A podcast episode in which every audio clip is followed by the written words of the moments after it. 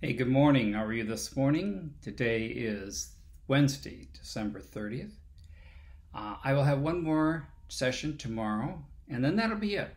And we're going to be done and uh, retiring. So, uh, thank you for participating and being part of this. I'm glad you came, and I hope you found them beneficial.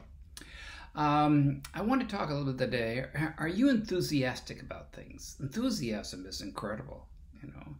Um, I remember one time I was out with my roommate from college, Don Jane, and we were promoting student missionary program. And at that particular time, I was a freshman at Pacific Union College, and and while I was out, we went down to San Diego to talk to some alumni of Pacific Union College to um, ask them to donate to support the missionary program. And um, we flew down the night before and chatted and went to bed and got up in the morning and went out to meet you. We got dressed in our little sport suits and things and ties and went to make calls on these folks. And when we did, uh, the first couple of people we talked to, they no, they didn't give anything. You know, they're La Sierra is doing a lot of good stuff. Well, they were sending out two student missionaries, and we were sending out 19. That's what we were down raising money for. So as we sat in the car after the second person, who I thought certainly would give, didn't give anything, um, we were sitting wondering what in the world, why are they not participating? And we, we sat and analyzed, we realized it's because we weren't enthusiastic about it. It was terrible. And so the next person and everyone after we went in, we were into this is the best thing since sliced bread, and every one of them gave something to our student missionary program enthusiasm. Nothing great was ever achieved without enthusiasm, said Ralph Waldo Emerson. Nothing ever without enthusiasm. Well, a story is told about George Whitefield, who was a great preacher. And he preached early in the morning, and so people had to get out of bed at five o'clock to go over and hear him preach. And as this man was making his way to go hear uh, George Whitefield, a great preacher, preaching, he happened to run across and see David Hume, who was a philosopher and a skeptic. And he was surprised to see him going to hear David Whitfield. And he asked the man, I thought you didn't believe in the gospel. He asked David Hume, and he, Hume replied, I don't, but he does. That's why he was so enthusiastic about it.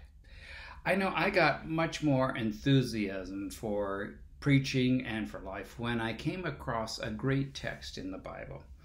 And that text, that text was found in 1 John 5, verse 13 and following. And I didn't know because I didn't understand the gospel at first. And after I really realized the important impact of the gospel, it came a lot from this verse, which I had read, but I never thought of it in this way. And it said, John is writing, says, I write these things to you who believe in the name of the Son of God, so that you may know that you have eternal life. Eternal life already. This is the confidence we have in approaching God that we know we have eternal life, that if we ask anything according to his will, he hears us. And if we know that he hears us, whatever we ask, we know that we have what he asked of him. Incredible. These things you know. Eternal life, those are the things you know. You know, Spurgeon uh, Charles Spurgeon was a great preacher as well, and I have some of his sermons and books that I have in my library, and tremendous preacher uh, of the of the scriptures. And he was asked one time, you know, how can I communicate more effectively? And he said, well, what you need to do is you need to pour kerosene all over your body and light it on fire, and then you will preach with urgency and the people will come to hear you. I have found over the years that sermons that get me excited, sermons that I'm preparing that make me think and that are new and fresh to me, are also fresh to others. If they touch my heart and get me excited, they get others excited. I wish to say everyone I did was that way, but pretty much. And I don't repreach sermons very often. I I'm actually kind of embarrassed that I didn't cover more of the scriptures from preaching, um, but I did my best in the uh, 47 and a half years. I I did my best at preaching, and uh, grew a lot in how to do that. But I want to have enthusiasm for it, enthusiasm for the cause of Christ. Have an enthusiasm in your life for the work of Christ, shall you? Dear Lord, I thank you that we can be inspired and be enthusiastic. I thank you for your mercy and grace and for giving us eternal life to all who believe. We thank you that we can ask in confidence. So, Lord, be with us today at the end of this year as we look forward to 2021, that your grace will be there and see us through. In Jesus' name, amen.